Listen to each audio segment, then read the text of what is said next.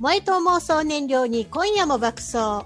漫画、アニメを中心に、えー、面白いお話、どんどん伝えていきます。小ネタ超特急、本日もリモートでのオンエアでございます。えー、回線の状況におかれましては、えー、画像や音声の乱れあるかもしれません。えお聞きの皆様、あらかじめご容赦くださいますよう、お願いいたします。え小ネタ超特急、今回の内容ですけれども、アンケートコーナー、俺の話、テーマはですね、俺的インディペンンデンスデーということで、まあ、あの主に親御さんから、えー、まあ、自立できたなとか、えー、社会人として一人前になれたなっていうのを自覚されたエピソードを皆様から、えー、たくさんご回答いただいてますので、後ほどご紹介したいと思います。小ネタ超特急はラジオのオンエア以外にもいろいろな方法でお聞きいただけます。リアルタイムでしたらツイキャスでもお聞きいただけます。後からじっくり聞きたいわという方は YouTube、ポッドキャストでも配信しております。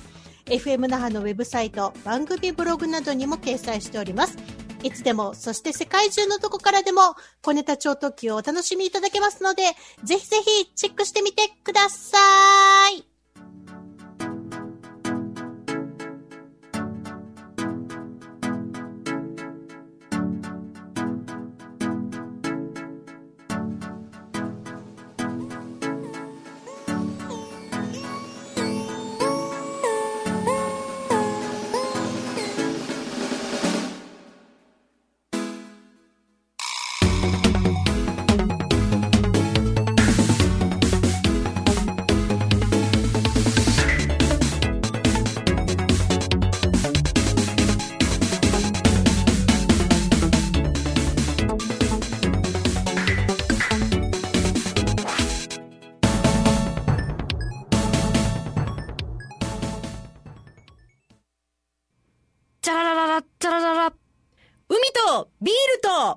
ネタ超特急78.0 FM Naha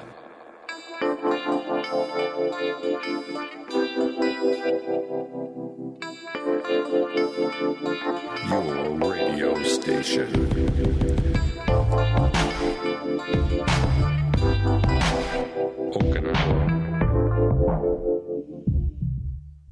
こきゃうるおいナンバーワン。小ネタ超特急。FM 那覇エイミの小ネタ超特急リモート配信でお届けしております。えー、沖縄も緊急事態宣言が延長になりまして、えっ、ー、と、もう私、リモートでの配信、えー、1年と何ヶ月目かな実はですね、私、あの、ワクチンの第1回目の接種をつい先日終えてきて、えー、第2回目が8月の頭に控えております。えー、それでですね、まあ、あの、交代ができたかなっていう頃に、また生放送のスタジオの方に戻れたなとは思っておりますけれども、まだまだですね、えー、まあ、本日、あのさっきの速報で東京の方はね、あの、感染者数が1000人超えたということで、沖縄もまだまだ油断できない状況ですので、でえー、小ネタ超特急の方は、えー、状況を見ながらリモートと生放送の方とでお届けしていけたらと思います。ということで、えー、アンケートコーナー、俺の話。今回のアンケートテーマは、俺的インディペンデンスデーということで、皆様からいただいた、えー、ご投稿の方をご紹介していきます。まず最初はこちら、太郎ちゃんです。ありがとうございます。太郎ちゃんも元気かな？大人になったなと思ったのは、やはりいろいろと税金やら何やら納めたり、申告するようになった時です。役所とか行って手続きしてると大人になったなと思います。ということで、これはもうね、皆さん、えー、例えばね、あの、大学生とかでも国民年金の手続きを自分でやったりとか、あと、あれか、あの、国民保険の方の手続きとかをやったりっていうのをね、自分でやったときに、それまでやり方って誰にも教わってないのに、役所に行ってやらざるを得ないっていうか、まあ義務ですからね、やるんですけれども、その、それをね、無事にやり遂げた時ってちょっと誇らしい気持ちになりませんか？私、未だに、あの、税金の申告、確定申告を毎年終えた後は、めちゃめちゃ自分のことを褒め倒すんですよ。あの、今年もちゃんとやり遂げたなっていうか、毎年ちゃんと領収書をね、仕分けてまとめられたな、自分っていうのをね、褒めたりしてますけど、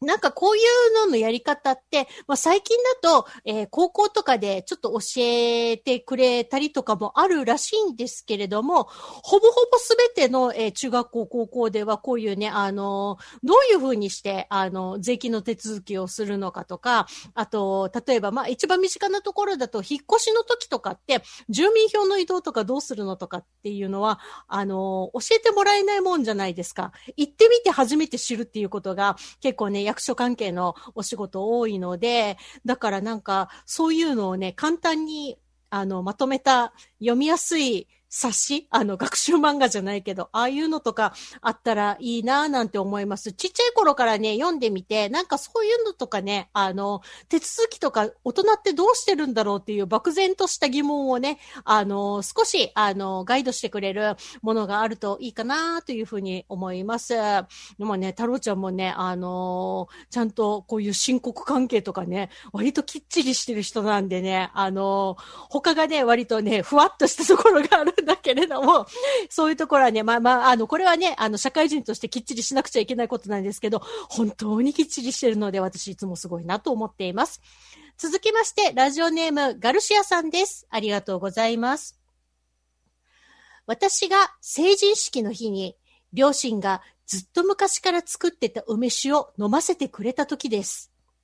子供の頃からお父さんとお母さんが飲んでいて、亡くなったらまた作っていたんです。いつも美味しそうで子供の時から飲みたいとねだっていたけど、当然ながら返事は大人になってからでした。二十歳の誕生日の時は普通にお祝いしてくれたけど、お酒は待てと言われて、友達と飲むのも成人式が終わってからにしてと言われてました。なんでよと思いながらも約束は守りました。偉い。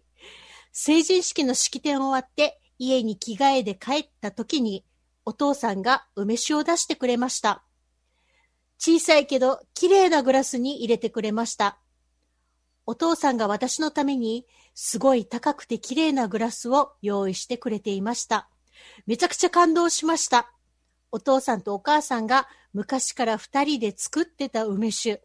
すっきりと甘くて本当に美味しかったです。大人になったんだと思いました。それから両親が作ってる梅酒を超える美味しさの梅酒に未だ出会えてません。じゃああれがもうナンバーワンなんだね。お父さんとお母さんが作ってくださったのが。自分で作ってみてもあの味にならないんです。両親が教えてくれません。教えてほしい。でも、自分も、えー、自分の息子が成人式を迎えた時に手作りの梅酒を、えー、飲ませてあげたいと思っていますということで、すごいな、でもこれ、なんか、特別な成人式の思い出ですよね、ガルシアさん。あの、なかなかね、こう、あの、自分が二十歳になったらお酒解禁っていうので、まあ、あの、親御さんから成人式終わってからにしてって言われてもね、もう友達とかがね、飲み会とかをもう二十歳超えた友達同士で始めちゃったりしてたら、ついつい気持ちがね、揺らいで動いてしまうっていうこともね、えー、往々にしてあるかと思うんですけれども、ガルシアさんがそこをね、お母さんとの約束をきっちり守られた上での、その成人式の日の夜に、えー、夜、えー、式典の後に、あのー、お父さんが、すごく綺麗な、もうこのために多分準備してくださったグラスに入れた梅酒がめちゃめちゃ美味しかったっていうのは、これ本当に変え難い思い出だし、なんかね、親御さんに大人として認められた瞬間っていう明確なこの区切りができたって、すごい素敵ですよね。羨ましいな。でもね、その後、ガルシアさんがご自身で梅酒を作ってらっしゃるのもすごいなと思うんですよ。なんか私ね、そういう、あの、例えば、あの、ぬか漬けとか、梅酒とか、ああいうのを全然自分でやらない人なんで、やるだけでもすごいと思うんですけれども、親御さんのね、その味を超えられないっていうのは、なんかどこかのタイミングででも教えていただきたいですよね。あの、ガルシアさんの息子さんが成人式を迎える前の梅酒の仕込みの時に、ちょっと息子にもあの味飲ませてあげたいから、秘訣を教えてくんないかなとかっていうので、教えていただきたいですね。ありがとうございました。続きましてのご紹介です。こちら、ラジオネーム、チュールさんです。ありがとうございます。親と喧嘩をした時です。もう言いなりになりたくない。私は私でできるって言った時ですね。あ、親御さんに言ったんだ。強い。でも自分の気持ちを初めて出してから、親とちゃんと話ができるようになったのかも、ということで。確かに、あのー、ね、反抗期の時からね、こう、親と喧嘩をするっていうのは結構、ね、あのー、どなたもあるかと思うんですけれども、私は私で生きていけますっていう宣言をするのって、やっぱりすごく勇気がいるじゃないですか。経済的な自立以外にも、その、もうあの、例えばね、この実家じゃないところに一人暮らしするとか、あのー、ね、あの、親御さんが作ってくださった食事を、あの、朝晩食べてたりとかっていうのも完全にその自分で面倒見ますとかっていうのって、結構ね、あの、一人暮らし始めて見てからわかる、ね、大きな負担っていうのをね、あの、もう抱える勇気を持って、私は私で生きていきますって生きるタイミングがあったんですね。私、実はね、あの、なんて言えばいいのかな。本当に反抗期の時に、あんまし親と、こう、正面切って喧嘩したことないんですよ、実は。あの、っていうのも、なんか、もちろんね、あの、反抗したりとか、なんかこう、お父さんに怒られたりとか、結構うちね、あのそれまでルールが厳格だったので、そういうのにね、こう反抗心っていうのはあったんですけれども、口に出してそれを親に言えないっていうか、言った時点で、あの、経済的にも自立できてない、で、学費も支払ってもらってる、親から自分が自立できるわけないじゃんっていうのをもう分かりきってたので、言えなかったんですよね。私まだ、あの、親のすねを、もう、本当にね、親のすねをね、音が出るぐらいボリボリボリボリかじりまくってるっていう自覚があったので、強く言えなかったっていうのがあったので、あの、逆に子供の時で何にも分かってない時の方が、割と強く言えたかな。でもなんか、あの、そのね、あのー、もう言うこと聞かないとかっていう感じの言い方じゃなくて、もうなんかお母さんのバカーみたいな感じの、もうあのね、幼稚園児とか保育園児のあの切れ方ぐらいしかしたことなかったので、でも、あの私ね、実は、あの、親と喧嘩したっていうか、親に本当に自分の意見を言ったっていうのは、割ともう30手前ぐらいの時が初めてなんですね。で、これ私のね、あの、私のインディペンデンスデーの話なんですけれども、もともと、あの、まあ、親との、あの、関係が頼る、頼られるっていう、こう、なんて言えばいいのかな。矢印が一方通行じゃなくなった時が、多分ね、あの、親から自立できた時だと思うんですけれども、あの、私が初めて、その、インディペンデンスデーだな、これっていうボーダーラインを明確に感じたのは、うちの母親から初めて相談事をされた時なんですね。で、この相談事っていうのは家庭内のちょっと相談事だったんですけれども、あの、私にそれを解決してほしいっていうか、まあ、解決役になってほしいっていうふうに、頼られた時が、私のインディペンデンスデーだったなって思います。あ、親から、あの、トラブルを解決してほしいって頼まれたっていう。それってやっぱり、私をその、一人の人間として信頼してく、くださったっていう言い方あれなんだ。まあ、信頼してもらえたんだなっていうのを、すごく感じた時で、まあまあ家庭内の揉め事っていうかね、まああの、私のね、あの、年の離れた兄弟がの、あの、反抗期についての揉め事だったんですけれども、私に介入してほしいっていう、それの相談が、あの、電話越しで、もう私あの18で実家出て一人暮らししてたんで、電話越しでその相談が来た時に、あ、もうお母さんまあ、まあ、まあ、お母さんとお父さんが、もう親だけでは解決できないから、エミに頼ろうっていうふうに判断したんだっていうのが結構大きかったですね。なんか、そこで初めて私っていう個人と、お父さんとお母さんが、お父さんとお母さんなんだけれども、一人の、あの、人間として向き合ったっていうのをね、実感した時でございました。で、その後に、あの、やっぱり真正面からぶつかったのが、えっ、ー、と、親に対して私がかなり本気で、いや、それはさすがにあかんやろっていうのを感じて、怒りの手紙を書いた時なんですね。電話で言うと、なんか、だんだんだんだん、こう、感情が高ぶってきて、冷静でもいられなくなるし、理路整然と、こうこうこういうふうに私は思うから、こうこうこうしてほしいんですけど、親としての意見はどうなんですかっていう、このね、意見の交換ができなくなると思ったんで、手紙で私書いたんですね。怒りの、怒りと、あと、いさめる内容の手紙を親に対して初めて書いて、で、その時にも、結局、それってもう、あの、親子っていう関係性だと解決できない問題だったので、もう個人対個人として私は向き合って、だからお父さんとお母さんっていう、あの、呼び方で手紙は書いたんだけれども、向き合い方はもうフラットな大人同士の立場で向き合った手紙を書いた時が結構大きな出来事だったかな。うん、手紙でやってよかったと思います。なんか電話だときっとこういうふうにね、あの、冷静には話せなかっただろうなと思って、その後にあの、父と母からそれぞれ別ルートで手紙の返事が来たんですよ。で、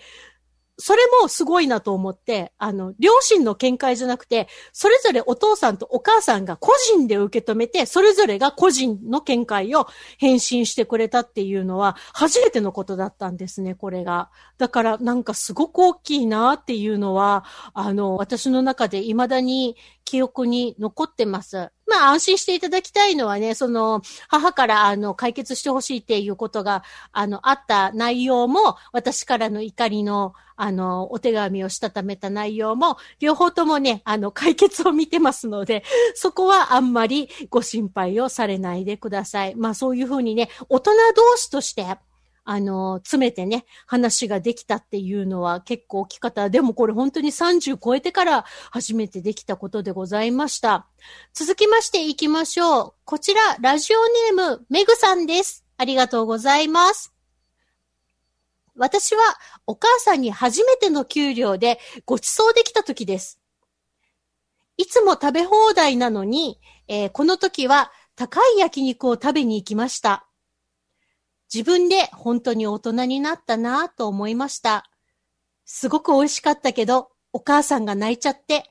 私も泣いちゃって、でも笑っちゃって、本当に変な親子状態でした。また美味しい焼肉を食べに行きたいですということで、お母さんに初めて、おき、初めてのお給料で初めてご馳走をしたっていう。ねいいですね。羨ましいなあの、さっき話した通り、私も18歳から一人暮らししてたので、初めて自分で稼いだお金っていうので、親にそのご馳走とかっていうのができなかったんですよね。やりたいなと思ってたけど、もう全然、あの、飛行機乗らないといけない場所にそれぞれが暮らしてたので、それができなくって、なので大人になって、もうだいぶ経ってからですよ、本当に。親に自分のお金で、あの、ご馳走できたのは。ねでもそういうので、きっとでもね、お母さんが、今はね、私ね、もうお母さんが泣いちゃう方の気持ちがわかる年齢になってきたので、めぐさんすごい親孝行されたなって、うん。親孝行をしていただいたお母さんにとってもすごく、なんて言えばいいのかな、かけがえのない思い出になっただろうなと思います。続きまして、こちら行きましょう。ラジオネーム、チョモラマさんです。ありがとうございます。これは意外だ。徹夜ができなくなった時。大人になったなと思った。というか、年取ったなということで。これは結構、結構皆さんね、あの、30も中盤超えた皆さんは、あのね、夜に遊びに行って、朝まで遊んだらもう、リカバリーに2、3日かかるようになったとかね、そういうところでね、回復力の遅さで、自分の、まあ、あの、大人になったなっていうか、老化っていう現象をね、あの、自覚されたんだと思いますけれども、本当思うよね。私、あの、ゲームを割と、なんだっけ、この、長期休みあの、大学の冬休みとか夏休みに、もう本当に睡まで落ちる限界まで、あの、ゲームやったりとかしてたんですけれども、確かにね、あの、大学生の頃は、一晩とか、あと30時間ぐらいとか起きてても、割とその後、ガツンと寝たら、一回で回復できたんですよ。これがね、30代の半ばを超えた時から、一回徹夜したら、リカバリーに2日かかるようになって、これ、だから、あの、なんて言えばいいのかな。徹夜することの効率が悪くなったっていうのがありますね。あと、まあ、美容的な問題で、本当に徹夜したら、相当頑張んないと、お肌とかの状態が元に戻らなくなる。もうね、あの、徹夜っていう行為がリスクしかなくなったっていうのがね、大きなもうあの、自分が徹夜をしなくなった理由かな。うーん。あと私もともとね、あの、睡眠が趣味なので、あの、よっぽどのことがないと徹夜をしないんですけれども、それでもたまになんか友達と例えば年末年始に、あの、もう年またぎで遊びに行った時とかは、もうその後の三が日ずっと寝てましたね。本当にね、あの、年を取るって、こういうことなんだなっていうふうに自覚しましたし、未だに自覚してます。もうね、寝ないとね、ダメですね。あの、人間としてのね、最低基準をクリアできなくなるっていうか、もう私、あの、睡眠時間が足りなくなっただけで、本当に、あの、思考ができなくなるっていうか、ゾンビ化するので、あのーまあ、皆さん、あの、ラジオをお聞きの皆さんも、えー30代半ば超えてらっしゃる方はそうだと思うんですけれども、本当ね、本当睡眠って大事だなっていうふうにね、あのー痛感する日々でございます。続きましていきましょう。こちら、ラジオネーム、じゅんさんです。ありがとうございます。初めて企画を立ち上げて、オリジナル商品を作って販売した時です。すごい。上司にいきなり言われて緊張したし、初めてのことだから手順もわからなくて手探り。しかも準備期間もあまりなくて焦りました。でもどうにかこうにか形にして、会社が運営する店舗にグッズコーナーを作って商品を並べた時に、すごく感動しました。大変だったけど考えたものが形になるのはすごく嬉しかったです。一応何とか売れて数字は出せたのですが、やはり継続して売れるものを作るのって難しいですね。今でもグッズ作りは任せてもらえています。また、あの、一番初めに感動した気持ちを忘れないで頑張りたいです。ということで、あこれはね、もうあの、お仕事ですごく責任があることをね、もう、これ、じゅんさんのことを信用して、信頼して、上司の方が、ね、お前やってみろよっていうふうにね、あの、おっしゃってくださったんだと思います。なんか、あれだよね、オリジナルで商品を作って販売するって、あの、なんて言えばいいのかな、その結果がすごい、あの、売れ行きとか、その数字とか、あと実際の店舗で、その商品を置いてもらってるコーナーに、どれだけ人が足を止めてくださるかとかっていうね、すごくリアルな反応が来るのが、まあ、嬉しい反面、きつい時はきついですよね。でもなんかこうね、一人の方が足を止めていただいて、この商品を手に取ってくださった時のね、このすごいドキドキする気持ちと、まあ、お買い上げいただいた時のね、感動ってね、すごく大きいと思います。なんかこれってやっぱりね、そういうね、あの、オリジナルの商品の企画開発とかをね、携わってらっしゃる方、だからこそ、あの、感じられる喜びでもあり、またね、苦しみでもあると思うんですけれども、やっぱりそうですよね。継続して売れるものをコンスタントに作るっていうのは、本当に難しいですよね。私の周りでもやっぱりそういうね、あの、オリジナルの商品を作ったりとか、企画開発したりとかっていうところの仕事をしてる友達いるんですけれども、やっぱね、みんなね、もう毎回毎回ね、もう、なんて言えばいいのかな。ちょっと言葉悪いけど、地ヘドを吐きながらやってる部分があるので、うん、でもそれでね、こうなんか、こう一つ、あの、やり遂げた感もね、感じる、それ、それ、それをもう一度感じたいから、また頑張って地平道を吐いて商品開発してますっていう感じで、こうね、感情の乱高下がずっと続きながらも、あの時のね、感動した気持ちとか喜びの気持ちをもう一度追体験するためにやり続けてるっていう人多いので、あの、じゅんさんもね、あの、この商品開発、ね、あの、グッズ作りの方を任せてもらえてるっていうことなので、ぜひぜひこれからも皆さんにね、あの、足を止めていただいて、手に取っていただける、えー、商品の開発、頑張ってください。ということで、続きましてを行きましょう。こちら、しょうこたんさんからです。ありがとうございます。私は、献血をした時に大人になったなって思いました。自分の血が人の役に立つんだったらいいですよね、ということで、そうですよね。献血って本当に、あの、すごい、あの、行いだと思います。なんかね、私ね、あの、注射とかが非常に苦手なので、献血のハードルがめちゃめちゃ高いんですけれども、それでもやっぱりね、あの、自分の、その、行いがね、もうほんと確実100%人の役に立つ行為って献血だと思うんですよ。もう、なので、あの、献血をね、特にね、あの、趣味にされてるっていうか、まあね、定期的に献血に行かれてる方とかがね、友達にもいるんですけれども、本当に尊敬をいたします。あとなんか、献血を、あの、に行くたびにもらえるお菓子とかジュースとかを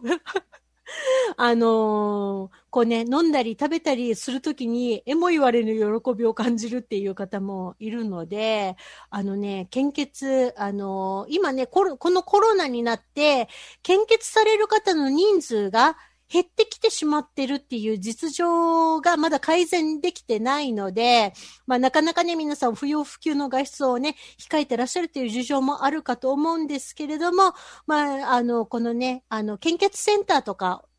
の近くに行かれる用事がある方で、ちょっと時間の余裕がある方、今ね、献血される方の人数が少ないので、もし、あの、健康状態も見てからですけれども、あの、献血してみようかなっていうふうにね、あの、思われたときは、えー、献血のね、センターの方にですね、まあ、あの、入り口の前で、ちょっと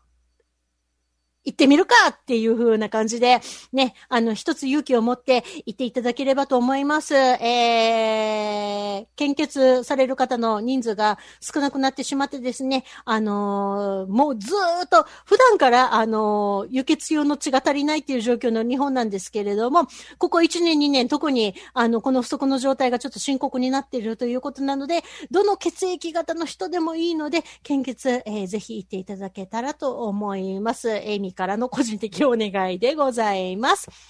続きまして行きましょう。こちら、ラジオネームカシスさんです。ありがとうございます。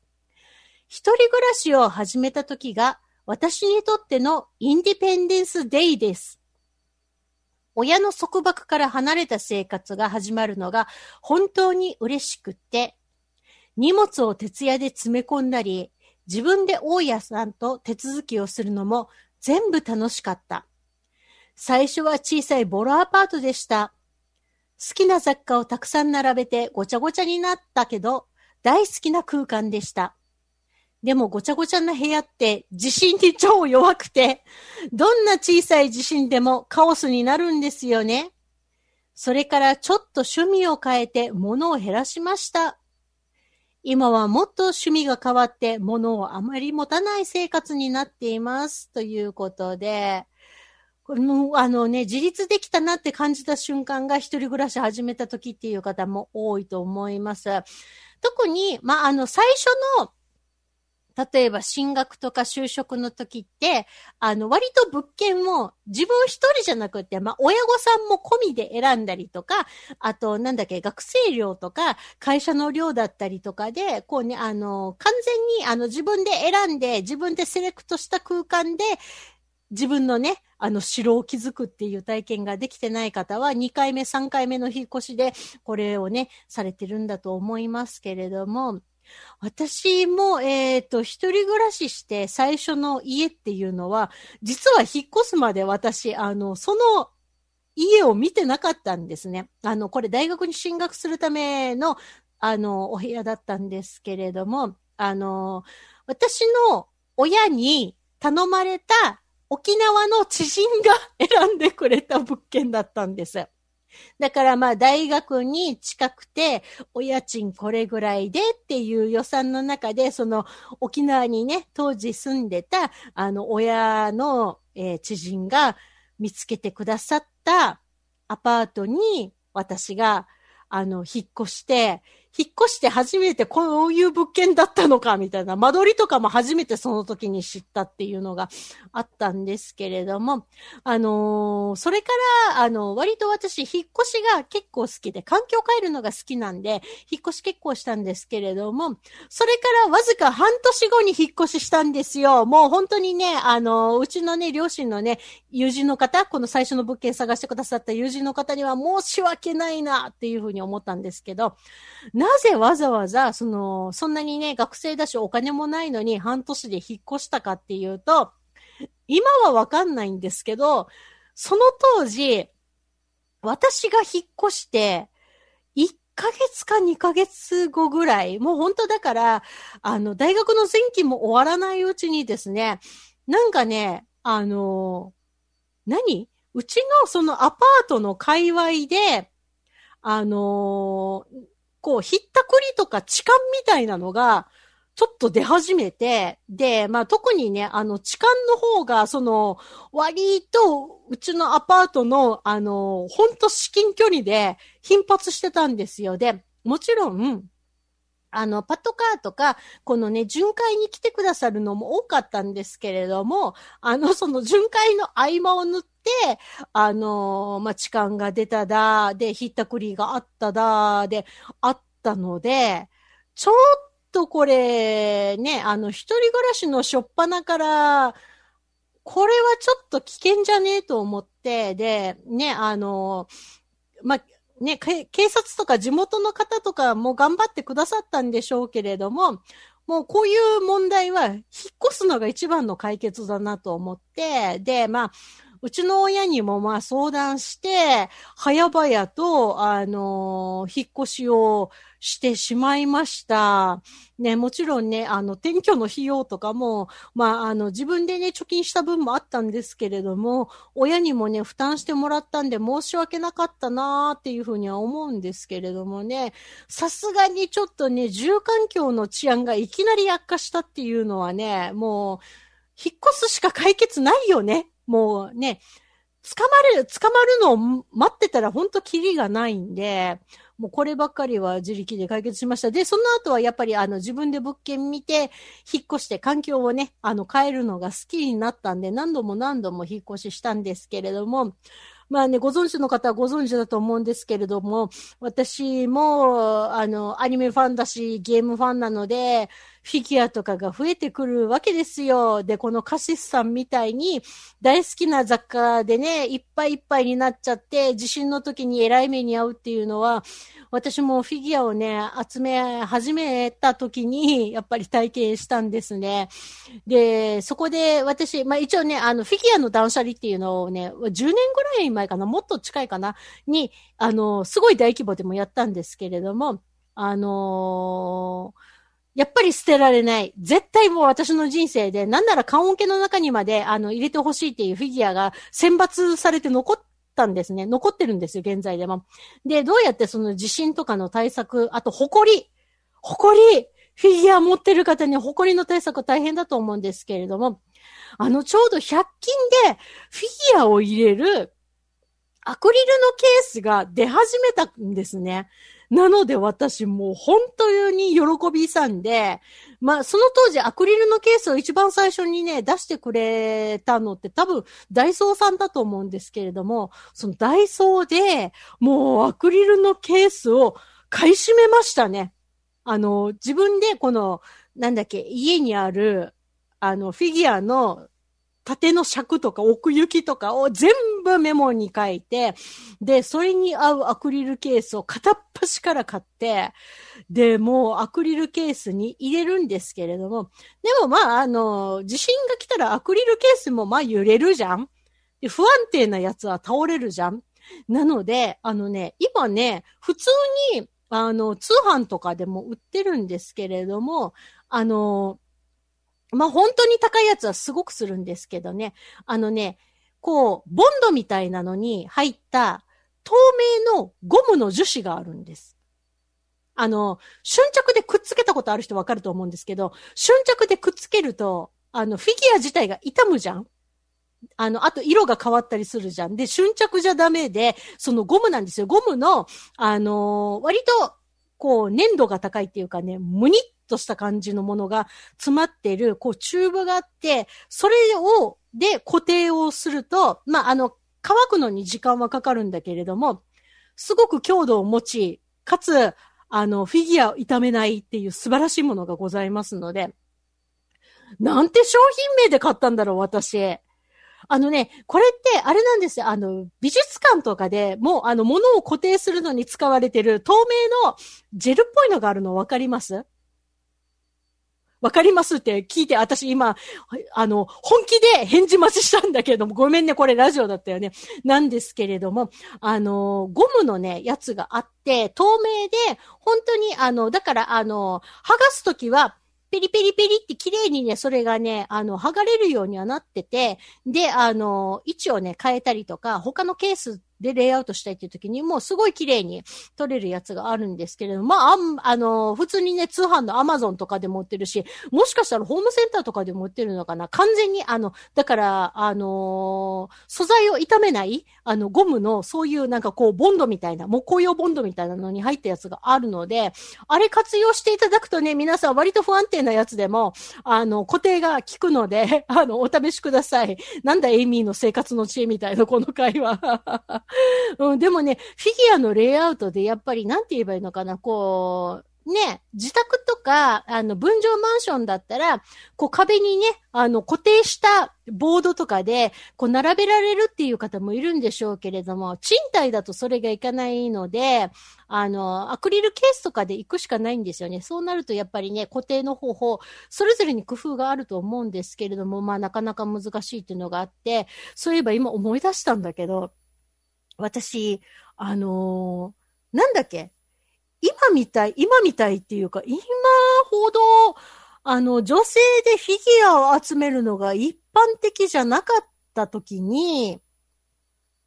すんごいいっぱいフィギュアを集めてて、で、一人暮らしの部屋で、それこそ玄関開けたら玄関のボード、お手洗い、もうありとあらゆる平らな空間にフィギュアを飾ってた時期がありまして、で、相当数も増えてたんですけれども、なんか、女性で一人暮らしでめちゃめちゃフィギュア飾ってる人が珍しいからっていうので、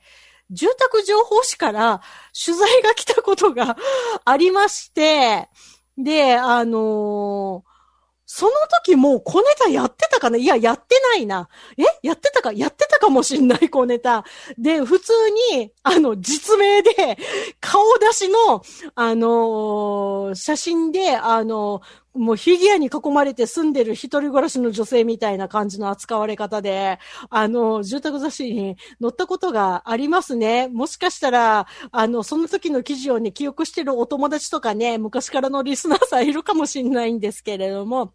あの時はまだ、女性で一人暮らしで、フィギュアをもうどんどん飾ってる人って、多分珍しかったんだろうね。今はもう結構当たり前じゃん？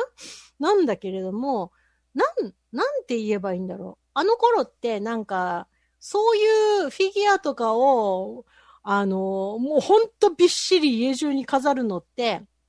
まあ言い方あれなんですけれども、男の趣味みたいな使われ方してたのかなまだあの頃は。うん。だからね、珍しかったんでしょうね。あと、なんか私がその時にね、主にリビングに飾ってたのが、あのーコブラの女性キャラ、ドミニクとか、そういうのばっかりだったんで、余計に珍しがられたんだろうなっていうのあります。今はね、もうね、もう女性でね、フィギュアをね、集めてるっていうのはね、ほんと普通に当たり前だし、それをオープンにしててるのも当たり前になってきたので、なんか、うん、あの、よかったな。女性の、なんて言えばいいのかな、アニメとかゲームとか、そういうのに、がね、大好きな方が、あの、割と、あの、オープンに自分の趣味を語りやすい時代になったなと思いました。あれ私何の話してるんだろうインディペンデンスデーの話だよね。はい、えー、続きましてが、えー、ラストのご投稿です。こちら、期末の刃さんです。ありがとうございます。私が大人になったなって思ったのは、ウニを初めて食べた時です。ウニ。子供の時は黄色くてぷよぷよしてるのが本当に苦手だったのに、二十歳を超えて会社の上司にお寿司をおごってもらった時に、ウニが出てきたので、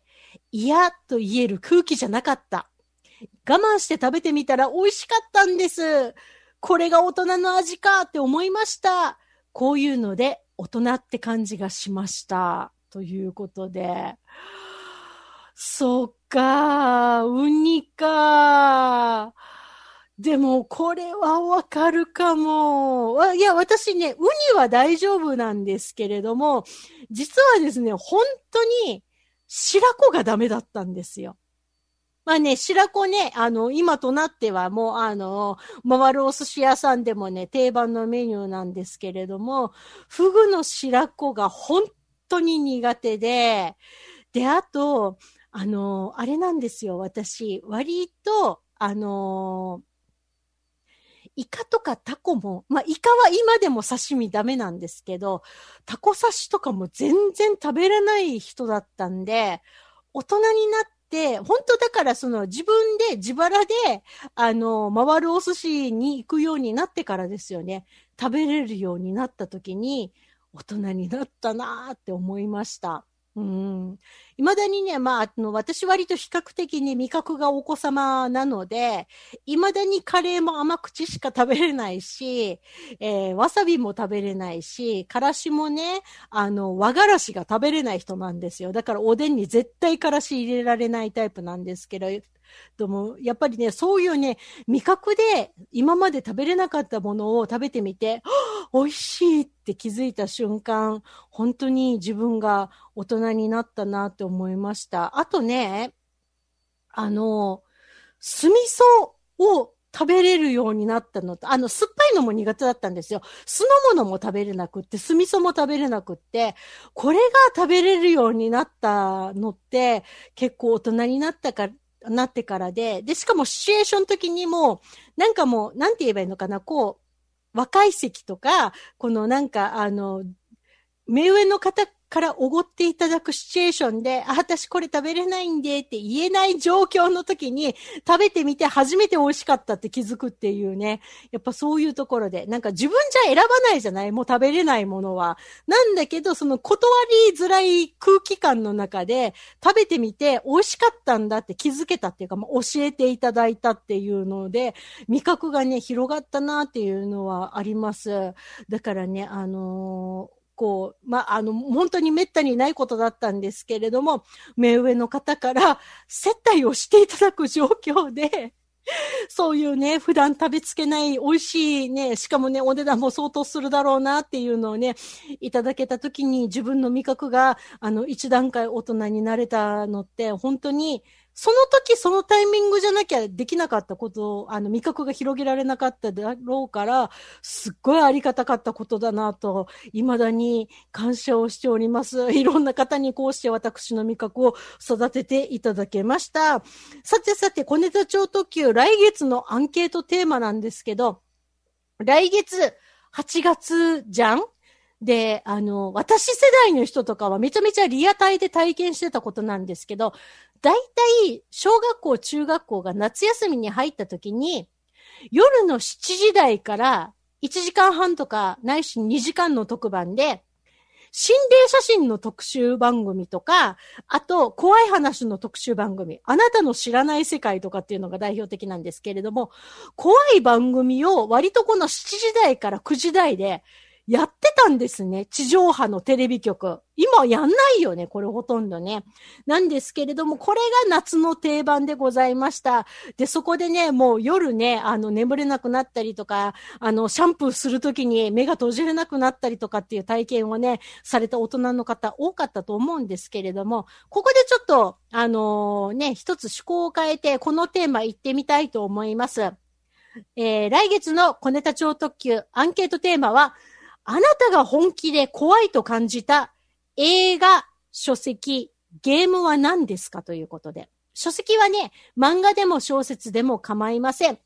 もう本気で怖いと思った、えー、そういう映像作品、そして、えー、まあ、書籍、えー、皆様方から、えこちらの方、アンケートを募りたいと思います。こちらの方はですね、えアンケートコーナー、小ネタ超特急のブログに、えアップしますので、ぜひぜひ皆様ご投稿いただけたらと思います。ということで、小ネタ超特急、俺の話のコーナーでした。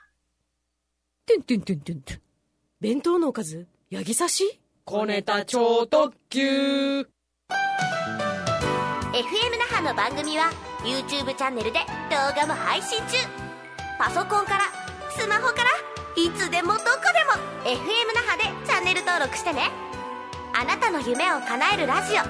FM 那覇。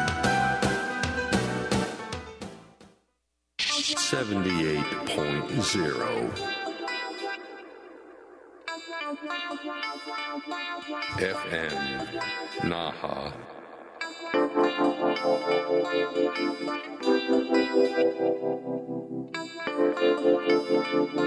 Your radio station.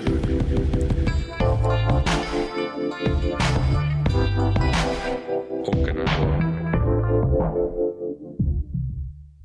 パパパパ愛と勇気だけが、小ネタ超特急エ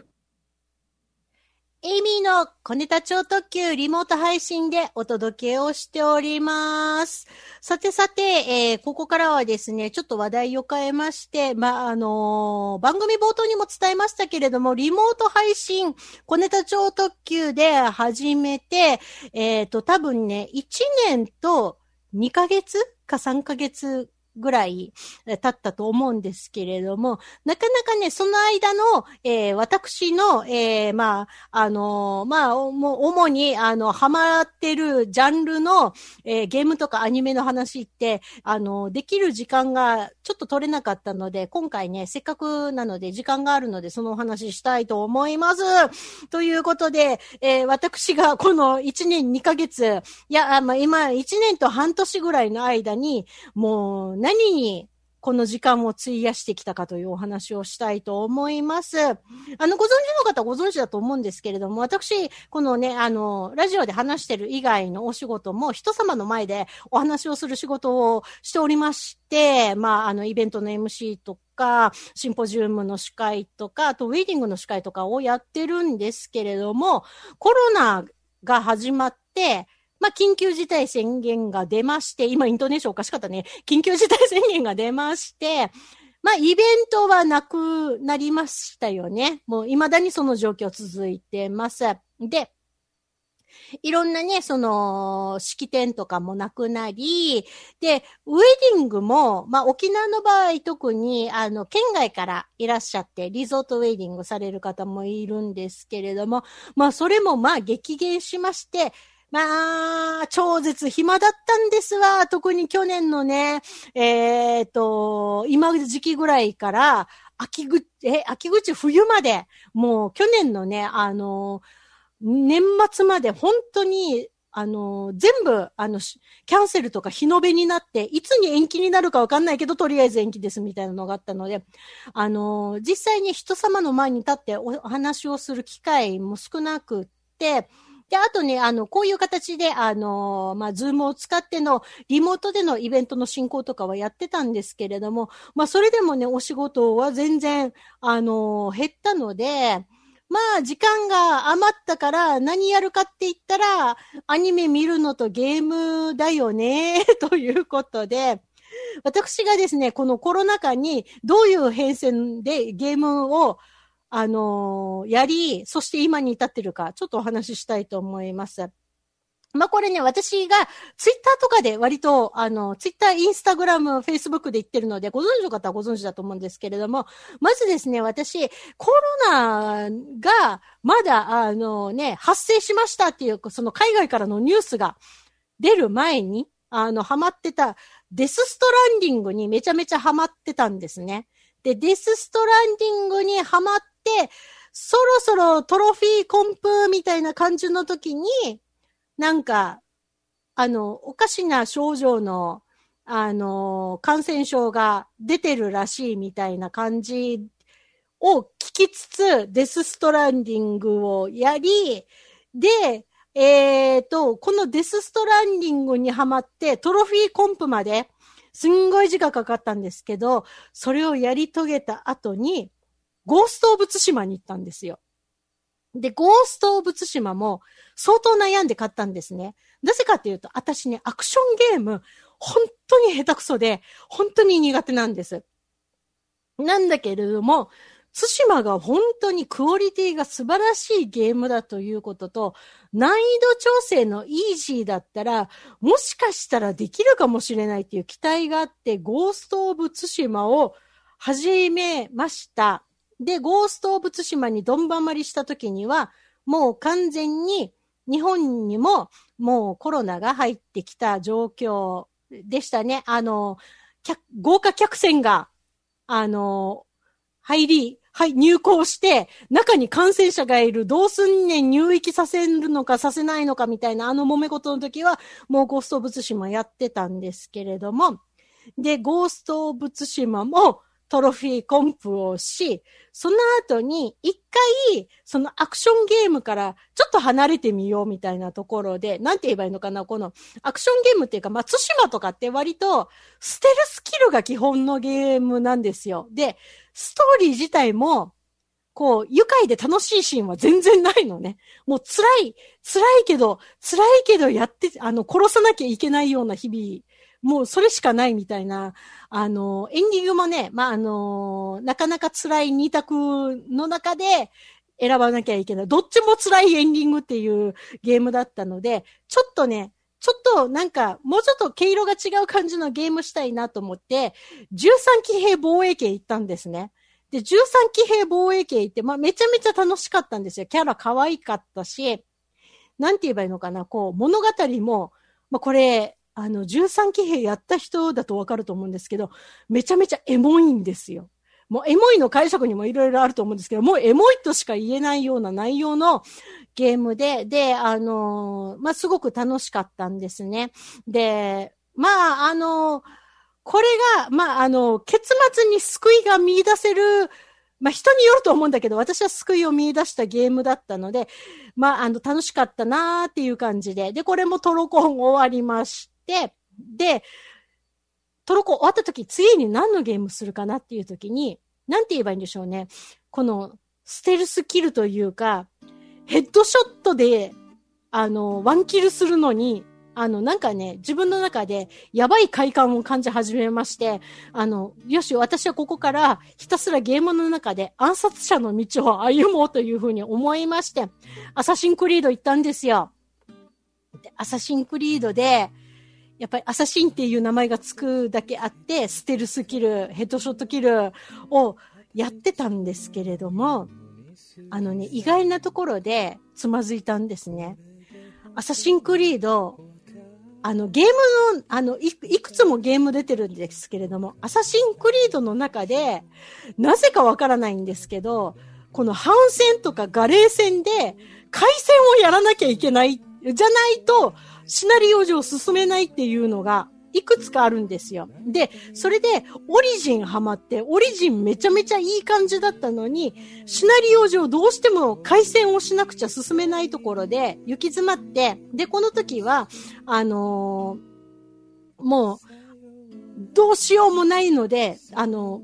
ー、挫折して、で、もうオリジン無理だって言って諦めて、で、次に始めたオデッセイが、オデッセイも回線があって、早々と諦めて、で、あのね、やっぱり同じ風にね、アサシンクリードに、船での戦いいらなくねっていう人が結構いたので、まあそういう方が書いてくださったブログをもとにですね、海戦が一切ないアサシンクリードシンジケートに行きました。で、シンジケートに行き、シンジケートも、えー、トロコンをしまして、その後、アサシンクリードユニティに行きまして、アサシンクリードユニティも、えー、海戦がないので、こちらもトロコンを終えました。で、あの、ユニティやってる時に、あのアサシンクリードバルハラっていう一番新しいのが出たんですけれども、残念ながらこれね、バイキングが舞台なので、あの、海での戦いはね、普通にあるんですよ。普通にあるので、もう無理じゃんっていうことで、私、バルハラは一切手をつけてません。で、この後に、あのね、プレステだけだったんですけれども、あのー、この、なんて言えばいいのか、ステイホーム推奨期間として、これ今年入ってからの話なんですけれども、いくつかのゲームが、これね、ビッグヒットのゲームが無料で配信されたんですね。で、それが、えー、ホライズン。で、ホライズンにドンバマりしまして、で、現在ドンバマりしてるのが、ウィッチャーでございます。ということで、早くも小ネタ超特急終わりの時間を迎えました。次回は8月11日夜7時となっております。小ネタ超特急お届けしたの、エミーでした。それでは皆さんさようなら。またゲームの話、来月やるよ